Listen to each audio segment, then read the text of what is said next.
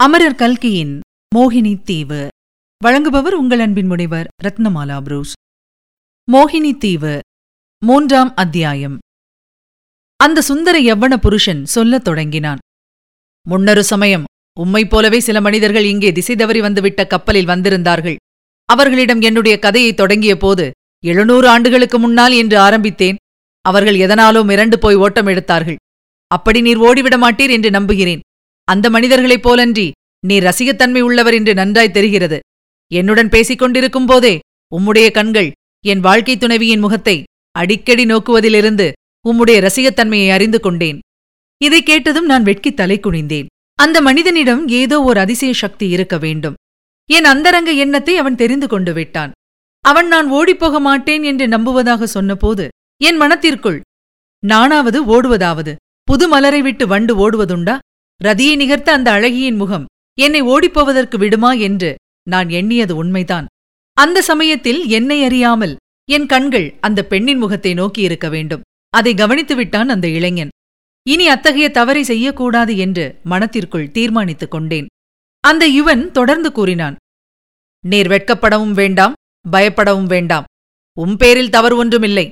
இவளை இப்படிப்பட்ட அழகியாக படைத்துவிட்ட பிரம்மதேவன் பேரிலேதான் தவறு. இவள் காரணமாக நான் எத்தனை தவறுகள் செய்திருக்கிறேன் என்பதை நினைத்துப் பார்த்தால் சரி சரி அதையெல்லாம் பற்றி சொன்னால் இவளுக்கு கோபம் பொங்கிக் கொண்டு வந்துவிடும். கதைக்கு திரும்பி வருகிறேன். எழுநூறு வருஷத்துக்கு முன்னால் தஞ்சாவூரில் உத்தமச்சோழர் என்னும் மன்னர் அரசு புரிந்து வந்தார். அப்போது சோழ ராஜ்யம் அவ்வளவு விசாலமான ராஜ்யமாக இல்லை. ராஜராஜ சோழன் காலத்திலும் ராஜேந்திர சோழன் காலத்திலும் இலங்கை முதல் விந்தியமலை வரையில் பரவியிருந்த சோழ ராஜ்யம் அப்போது குறுகிச் சிரித்து தஞ்சாவூரை சுற்றி சிலகாத தூரத்துக்குள் அடங்கிப் போயிருந்தது. ஆனாலும் உத்தம சோழர் தம்முடைய குலத்தின் பழைய பெருமையை மறக்கவே இல்லை. அந்த பெருமைக்கு பங்கம் விளைவிக்கக்கூடிய காரியம் எதையும் செய்ய விரும்பவில்லை. உத்தம சோழருக்கு இரண்டு புதல்வர்கள் இருந்தார்கள். அவர்களில் ஒருவன் பெயர் சுகுமாரன் இன்னொருவன் பெயர் ஆதித்தன். மூத்தவனாகிய சுகுமாரன் பட்டத்து இளவரசனாக விளங்கினான். அதே சமயத்தில் மதுரையில் பராக்கிரம பாண்டியர் என்னும் அரசராட்சி புரிந்தார். ஆனால் அவர் புராதன பாண்டிய வம்சத்தை சேர்ந்தவர் அல்லர் தென்பாண்டிய நாட்டைச் சேர்ந்த பாளையக்காரர். தம்முடைய போர் திறமையினால் மதுரையை கைப்பற்றி பராக்கிரம பாண்டியர் என்ற பட்டமும் சூட்டிக் கொண்டிருந்தார். அவருக்கு ஆண் சந்ததி கிடையாது. ஒரே ஒரு அருமை புதல்வி இருந்தாள் அவள் பெயர் புவனமோகினி. அந்த ராஜகுமாரியின் அழகு குணம் அறிவுத்திறன் முதலியவற்றை குறித்து நான் இப்போது அதிகமாக ஒன்றும் சொல்லப்போவதில்லை சொல்லுவது சாத்தியமும் இல்லை. அப்படி சொன்னாலும் இதோ இவள் குறுக்கிட்டு தடுத்து விடுவாள். இவ்விதம் கூறிவிட்டு அந்த யுவன் தன் காதலியின் அழகு ஒழுகும் முகத்தை கடைக்கண்ணால் பார்த்தான். அவளுடைய செவ்விதழ்கள் குமுத மலரின் இதழ்கள் வெறிவன போல் சிறிது வெறிந்து உள்ளே இருந்த முல்லைப்பல் வரிசை தெரியும்படி செய்தன. பின்னர் இளைஞன் கதையை தொடர்ந்து சொன்னான். பராக்கிரம பாண்டியர் குமரிமுனையிலிருந்து திருச்சிராப்பள்ளி வரையில் வியாபித்திருந்த பெரிய ராஜ்யத்தை ஆண்டார். ஆயினும் அவருடைய மனத்தில் நிம்மதியில்லை பழமையான ராஜகுலத்துடன் கல்யாண சம்பந்தம் செய்து கொள்ள வேண்டுமென்ற ஆசை அவருக்கு உண்டாயிருந்தது. ஒரு சமயம் பராக்கிரம பாண்டியர் தஞ்சாவூருக்கு வந்திருந்தார். உத்தம சோழரின் அரண்மனையில் விருந்தாளியாக தங்கியிருந்தார். அவருக்கு சகலவிதமான ராஜோபச்சாரங்களும் நடந்தன. உத்தம சோழரின் மூத்த புதல்வன் சுகுமாரனை அவர் பார்க்க நேர்ந்தது. அவனிடம் எத்தகைய குணாதிசயங்களை அவர் கண்டாரோ எனக்கு தெரியாது. இந்த சமயத்தில் அந்த யுவதி குறுக்கிட்டு உங்களுக்கு தெரியாவிட்டால் எனக்கு தெரியும் நான் சொல்லுகிறேன் என்றாள். கண்மணி கொஞ்சம் பொறுத்துக்கொள். கதையில் நீ சொல்ல வேண்டிய இடம் வரும்போது சொல்லலாம் என்று கூறிவிட்டு மீண்டும் என்னை பார்த்து சொன்னான். சோழ ராஜகுமாரனிடம் பராக்கிரம பாண்டியர் என்னத்தைக் கண்டாரோ தெரியாது.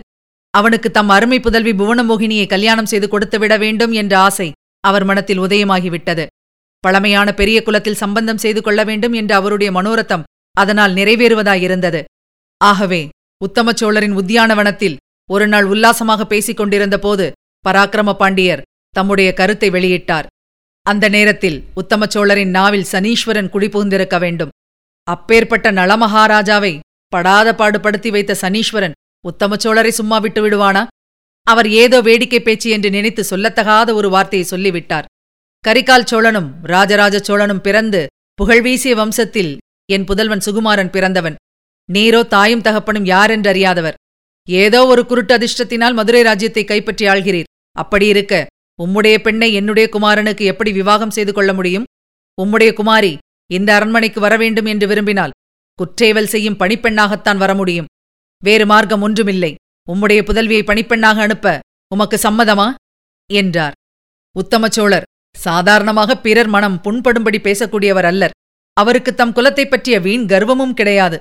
போதாத காலம் அப்படி விளையாட்டாக சொல்லிவிட்டார். பராக்கிரம பாண்டியர் அதை கேட்டு பிரித்து விட்டிருந்தால் எல்லாம் சரியாய் போயிருக்கும். ஆனால் பராக்கிரம பாண்டியர் எத்தனையோ அரிய ஆற்றல்கள் படைத்தவராயினும் அவருக்கு சிரிக்க மட்டும் தெரியாது. உத்தம சோழரின் வார்த்தைகளை கேட்டதும் அவருக்கு வந்துவிட்டது ரௌத்ராகாரமான கோபம். அப்படியா சொன்னீர். இனி இந்த அரண்மனையில் ஒரு வினாடியும் தாமதியேன். ஒரு சொட்டு தண்ணீரும் அருந்தேன். என்று சொல்லிவிட்டு புறப்பட்டார். உத்தம சோழர் எவ்வளவோ சமாதானம் சொல்லியும் கேட்கவில்லை. போனவர் சில நாளைக்குள் பெரும் படையுடன் திரும்பி வந்தார். உத்தம சோழர் இதை எதிர்பார்க்கவே இல்லை. சோழ ராஜ்யத்தில் அப்போது பெரும் சைன்யமும் இல்லை. ஆகையால் பராக்கிரம பாண்டியரின் நோக்கம் எளிதில் நிறைவேறியது. தஞ்சாவூரை கைப்பற்றி உத்தம சோழரையும் சிறைப்பிடித்தார். இளவரசர்களை தேடி தேடி பார்த்தும் அவர்கள் அகப்படவில்லை. தகப்பனார் சொற்படி அவர்கள் முன்னாலேயே தஞ்சாவூரை விட்டு வெளிக்கிளம்பி கொல்லிமலை காட்டுக்கு தப்பித்துக் கொண்டு போய்விட்டார்கள். இதற்காக பிற்பாடு அவர்கள் எவ்வளவோ வருத்தப்பட்டார்கள். பின்னால் வருத்தப்பட்டு என்ன பயன்? பராக்கிரம பாண்டியர் தம்முடைய கோபத்தை எல்லாம் உத்தம சோழர் மீது பிரயோகித்தார். அவர் செய்த காரியத்தை சொல்லவும் என் நாக்கு கூசுகிறது.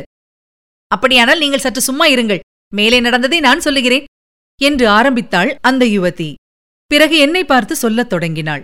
அவளுடைய செந்தாமரை முகத்தையும் கருவண்டு நிகர்த்த கண்களையும் பார்த்தபோது ஏற்பட்ட மயக்கத்தினால் சில சமயம் அவள் சொல்லிய வார்த்தைகள் என் காதில் ஏறவில்லை. எனினும் ஒருவாறு கதை தொடர்ச்சியை விடாமல் கவனித்து வந்தேன். அந்த மங்கை கூறினாள் பராக்கிரம பாண்டியருக்கு ஏற்கனவே உத்தம சோழர் மீது கோபம் அதிகமாயிருந்தது. உங்களுடைய குமாரியை என் வீட்டு பணிப்பெண்ணாக அனுப்புங்கள் என்று சொன்னால் யாருக்குத்தான் கோபமாயிராது? சோழ இளவரசர்கள் இருவரும் தப்பிச் சென்று விட்டது.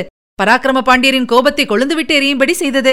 பழிக்கு பழி வாங்க வேண்டும் என்னும் மாத்திரம் அவர் மனத்தில் பொங்கி எழுந்தது. தம்மை அவமதித்த சோழ மன்னரை அவர் அவமானப்படுத்த விரும்பினார். அவரை சிறைப்படுத்தி மதுரைக்கு அழைத்துக் கொண்டு போனார். மதுரை சேர்ந்ததும் உத்தம சோழரை தம்முடைய ரதத்தின் அச்சில் கயிற்றினால் பிணைத்து கட்டும்படி செய்தார். தாமும் ரதத்தில் உட்கார்ந்து கொண்டு ரதத்தை ஓட்டச் சொன்னார். இந்த பயங்கரமான ஊர்வலம் மதுரை மாநகரின் வீதிகளில் சென்றபோது இரு பக்கமும் நகரமாந்தர் நின்று வேடிக்கை பார்த்தார்கள். சிலர் தங்கள் அரசருடைய வீரத்தை வியந்து பாராட்டி ஜெயகோஷம் செய்தார்கள். ஒரு சிலர் உத்தமச்சோழனுடைய கர்வபங்கத்தை எண்ணி குதூகலப்பட்டார்கள். ஒரு சிலருக்கு அந்த காட்சி மிக்க வருத்தத்தை அளித்தது. அப்படி வருத்தப்பட்டவர்களில் ஒருத்தி பாண்டிய மன்னருடைய குமாரி புவனமோகினி. தன்னுடைய தந்தை வெற்றிமாலை சூடி தஞ்சையிலிருந்து திரும்பி வந்த பிறகு மதுரை நகரின் வீதிகளில் வலம் வருவதை பார்க்க அவள் விரும்பியது இயற்கைதானே? பாண்டிய மன்னரின் அரண்மனை மேன்மாடத்தில் நின்று புவனமோகினி ஊர்வலக் காட்சியை பார்த்தாள். தன் தந்தை ஏறியிருந்த ரதத்தின் அச்சில் யாரோ ஒரு வயதான பெரிய மனிதரை சேர்த்து கட்டியிருப்பதும் அவருடைய தேகத்தில் ஒரு பாதி தெருவில் கிடந்து தேய்ந்து கொண்டே வருவதும் அவள் கண்ணுக்கு தெரிந்தது. அந்த காட்சியை பார்ப்பதற்கு அவளுக்கு சகிக்கவில்லை. இப்படியும் ஒரு கொடுமை உண்டா என்று பயங்கரமும் துயரமும் அடைந்தாள். உணர்ச்சி மிகுதியினால் மூர்ச்சை போட்டு விழுந்து விட்டாள். இதை பார்த்திருந்த செடிகள் உடனே பாண்டியருக்கு செய்தி அனுப்பினார்கள். பாண்டியர் ஊர்வலத்தை நிறுத்திவிட்டு அரண்மனைக்கு திரும்பினார். புவனமோகினிக்கு மூர்ச்சை தெளிந்ததும் அவள் தந்தையிடம் தன் மனக்கருத்தை வெளியிட்டாள். ஒரு பெரிய வம்சத்தில் பிறந்த அரசர் போரிலே தோல்வியடைந்தால் அவரை இப்படி ரதத்திலே சேர்த்து கட்டி தெருவிலே இழுத்துக் கொண்டு போவது என்ன நியாயம்? இது அநாகரிகமல்லவா? இப்படி நீங்கள் செய்யலாமா என்று அவள் கேட்டதற்கு பாண்டியர் அவன் எத்தனை பெரிய வம்சத்தில் பிறந்தவனாயிருந்தால் என்ன? என் அருமை குமாரியை அவனுடைய அரண்மனையில் குற்றேவல் செய்ய அனுப்பும்படி சொன்னான். அப்படிப்பட்டவனுடைய அகம்பாவத்தை வேறு எந்த விதத்தில் நான் அடக்குவது? உத்தம சோழனுக்கு நீ பரிந்து பேசாதே வேறு ஏதாவது சொல்லி என்றார். புவனமோகினி தந்தைக்கு நல்ல வார்த்தை சொல்லி அவருடைய கோபத்தை தணித்தாள். அதன் பேரில் உத்தமச்சோழரை தனிச்சிறையில் அடைக்கும்படியும் அவருக்கு மற்றபடி வேண்டிய சௌகரியங்கள் எல்லாம் செய்து கொடுக்கும்படியும் பராக்கிரம பாண்டியர் கட்டளையிட்டார். இவ்விடத்தில் அம்மங்கையின் காதலன் குறுக்கிட்டு ஆஹாஹா பாண்டிய நாட்டின் கருணையே கருணை என்றான். பிறகு அவனே கதையைத் தொடர்ந்தான். உத்தம சோழரின் புதல்வர்கள் இருவரும் பாண்டிய வீரர்களிடமிருந்து தப்பித்துக் கொண்டு கொல்லிமலை போய் சேர்ந்தார்கள். அவர்களுடன் இன்னும் சில சோழ நாட்டு வீரர்களும் வந்து சேர்ந்து கொண்டார்கள். கொல்லிமலை பிரதேசம் இப்போது எப்படி இருக்கிறதோ என்னமோ தெரியாது. அந்த நாளில் கொல்லிமலையும் அதன் அடிவாரமும் மிகச் செழிப்பான வனங்களால் சூழப்பட்டிருந்தன. அந்த வனப்பிரதேசத்தின் அழகை சொல்லி முடியாது. இது மோகினி தீவு என்பது உண்மைதான். ஆனால் கொல்லிமலையின் வனப்புக்கு இது அருகிலே கூட வர முடியாது. வருஷம் முன்னூற்று அறுபத்தைந்து தினங்களும் கனிகள் தரக்கூடிய மாமரங்களும் நாரத்தை மரங்களும் அங்கு ஏராளமாயிருந்தன அங்கிருந்த பலாமரங்களும் அவ்வளவு ஏராளமான பெரிய பலாப்பழங்களை கிளைகளில் சுமந்து கொண்டு எப்படித்தான் விழாமல் நிற்கின்றன என்னும் வியப்பை பார்ப்பவர்களின் மனத்தில் உண்டாக்கும். உணவு கவலையே இன்றி ஒளிந்து வாழ்வதற்கு கொல்லிமலையைப் போன்ற இடம் வேறு இல்லை என்றே சொல்லலாம். முற்காலத்தில் கரிகார் சோழன் ஒளிந்து வாழ வேண்டிய அவசியம் ஏற்பட்டபோது கொல்லிமலைக்குத்தான் போயிருந்ததாக சொல்லுவதுண்டு. இந்த மலையில் அப்போது சில சித்தர்கள் தவம் செய்து கொண்டிருந்தார்கள்.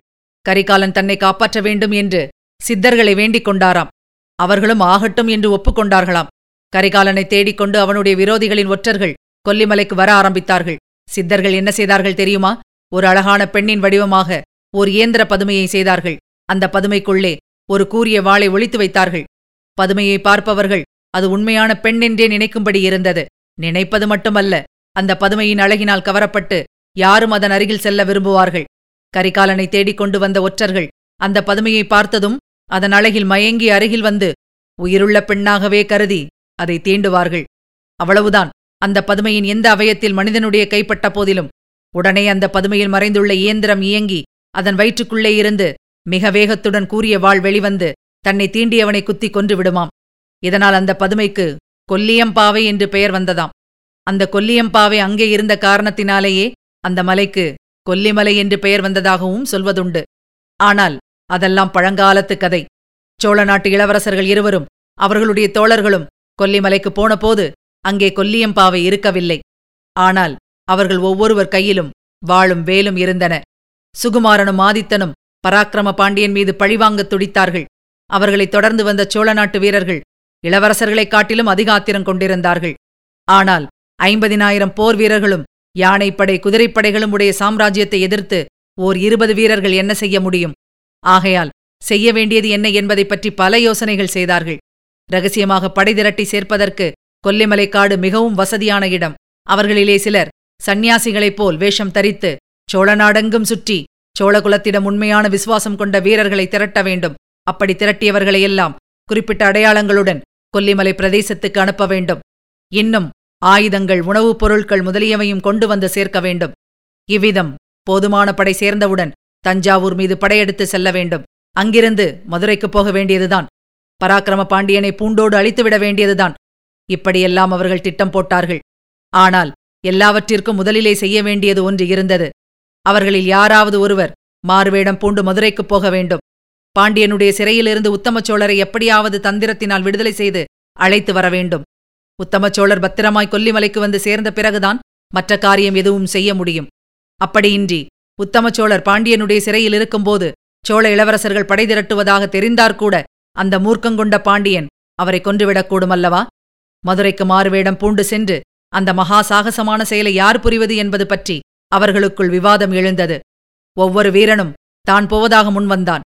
ஆதித்தன் தன் தந்தையை விடுவித்துக் கொண்டு வரும் பொறுப்பு தன்னுடையது என்று சாதித்தான். பட்டத்து இளவரசனாகிய சுகுமாரன் மட்டும் போகக்கூடாது என்று மற்றவர்கள் அனைவரும் ஒருமுகமாக சொன்னார்கள். ஆனால் சுகுமாரனுக்கோ வேறு யாரிடத்திலும் அந்த கடினமான வேலையை ஒப்படைக்க விருப்பமில்லை. நீண்ட விவாதத்துக்குப் பிறகு கடைசியில் அவர்கள் ஒரு முடிவுக்கு வந்தார்கள். கொல்லிமலை பிரதேசத்தில் மரநெருக்கம் இல்லாத ஓர் இடத்தை கண்டுபிடித்து அங்கே ஒவ்வொருவரும் அவரவருடைய வேலை பலம் கொண்ட மட்டும் வீசி எறிய வேண்டியது. யாருடைய வேல் அதிகமான தூரத்தில் போய் விழுகிறதோ அவன் மதுரைக்குப் போக வேண்டியது. ஒரு வருஷ காலத்துக்குள் அவன் உத்தம சோழரை விடுவித்துக் கொண்டு வந்து சேராவிட்டால் அடுத்தபடியாக நெடுந்தூரம் வேலெறிந்த வீரன் மதுரைக்குப் போக வேண்டியது. இந்த யோசனையை சுகுமாரன் சொன்னதும் வேறு வழியின்றி எல்லாரும் ஒப்புக்கொண்டார்கள். ஒவ்வொருவரும் தன் உடம்பில் உள்ள சக்தி முழுவதையும் பிரயோகித்து வெகு தூரத்தில் போய் விழும்படியாகத்தான் வேலை வீசி எறிந்தார்கள். ஆனால் சுகுமாரனுடைய வேல்தான் அதிக தூரத்தில் போய் விழுந்தது. அதனால் கடவுளுடைய விருப்பம் அப்படி இருக்கிறதென்று ஒப்புக்கொண்டு மற்றவர்கள் சுகுமாரனுக்கு விடை கொடுத்து அனுப்பினார்கள். சுகுமாரன் மிக உற்சாகத்துடனே மதுரைக்கு புறப்பட்டான். மதுரை மாநகரின் செல்வச் சிறப்புகளைப் பற்றியும் மீனாட்சி அம்மன் கோயிலின் மகிமையைப் பற்றியும் சுகுமாரன் எவ்வளவோ கேள்விப்பட்டிருந்தான். முற்காலத்தில் சங்கப் புலவர்கள் வாழ்ந்ததும் தமிழ் வளர்த்த நகரம் மதுரை என்பதும் அவனுக்கு தெரிந்துதான் இருந்தது. அப்படிப்பட்ட மதுரை நகரை பார்க்க வேண்டும் என்ற ஆசை அவன் மனத்தில் வெகு நாட்களாக குடிக்கொண்டிருந்தது. அந்த ஆசை இப்போது நிறைவேறப் போகிறதென்றால் அவன் உற்சாகம் கொள்வதற்கு கேட்பானேன். தன்னுடைய சாமர்த்தியத்தினால் தந்தையை விடுவித்துக் கொண்டு வந்துவிடலாம் என்ற நம்பிக்கையும் அவனுக்கு பூரணமாயிருந்தது. எனினும் பாண்டிய நாட்டு தலைநகரில் தன்னுடைய வாழ்க்கையையே அடியோடு மாற்றிவிடப் போகிற அனுபவம் கிட்டப்போகிறது என்பதை சுகுமாரன் சிறிதும் எதிர்பார்க்கவில்லை. மதுரை நகரில் ஒரு கொல்லியம்பாவை இருக்கிறது என்றும் அந்த உயிர்ப்பாவையின் முகத்தில் உள்ள இரண்டு கண்களாகிய வாளாயுதங்களும் அருகில் நெருங்கியவர்களின் நெஞ்சை பிளந்துவிடக்கூடியவை என்றும் அவன் கனவிலோ கற்பனையிலோ கூட எண்ணவில்லை. நீங்கள் இதுவரை கேட்டது மோகினி தீவு. வழங்கியவர் உங்கள் அன்பின் முனைவர் ரத்னமாலா புரூஸ். மீண்டும் அடுத்த அத்தியாயத்தில் சந்திக்கலாம். இணைந்திருங்கள் மகிழ்ந்திருங்கள். இது உங்கள் தமிழோசேஃபம் இது எட்டத்திக்கும் எதிரொலி கட்டும்.